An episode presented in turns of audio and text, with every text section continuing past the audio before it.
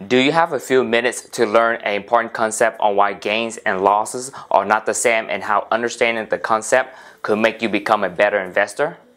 Normally, before we make an investment, we focus on how much money it's going to make us and not the risk associated with it. Welcome everyone. My name is Tan and I'm an independent certified financial planner practitioner. Today, I want to share a concept with you on why gains and losses are not the same in psychology and investment management. It is a good concept to be aware of so you can become a better investor. Let's first look at it from a psychological standpoint. Let's say you find $100 on the street.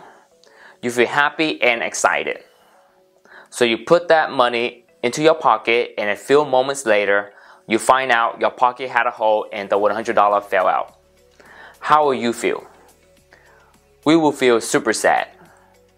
We feel more pain when we lost the $100 than we gained the $100. This concept is called loss aversion. I would like to take this opportunity to credit Daniel Kahneman and Amos Tversky for their work. I also want to thank Professor Randy Mark for sharing with me this concept when I was in graduate school at Golden Gate University. Now, let's look at how gains and losses affect your investment portfolio and the similarity with gain and losses in loss aversion. For example, you have a $100,000 investment portfolio. The portfolio went down 25%.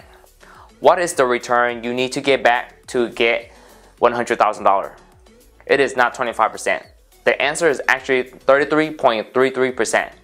You take the beginning balance of 100,000 divided by the current balance of 75,000 and then minus 1 equal 33.33%. If the portfolio lost 50% going from 100,000 to 50,000 to get back to 100,000, you will need a gain of 100%. How about a 75% loss? Going from 100,000 to 25,000 to get back to 100,000, you will need a gain of 300% to break even. Wow. Look at the magnitude of the losses compared to the gains. Why does this concept matter to you? Similar to the $100 bill on the street example, losses weigh heavier than gains. We don't want to lose money. If we have to lose money, we will try to limit our losses as much as possible because gain and losses are not the same. In investment management, two simplest way of managing risk are 1. Having a diversified portfolio and 2. Periodic rebalancing. For more information on how to reduce portfolio risk, please check out my other video on portfolio rebalancing.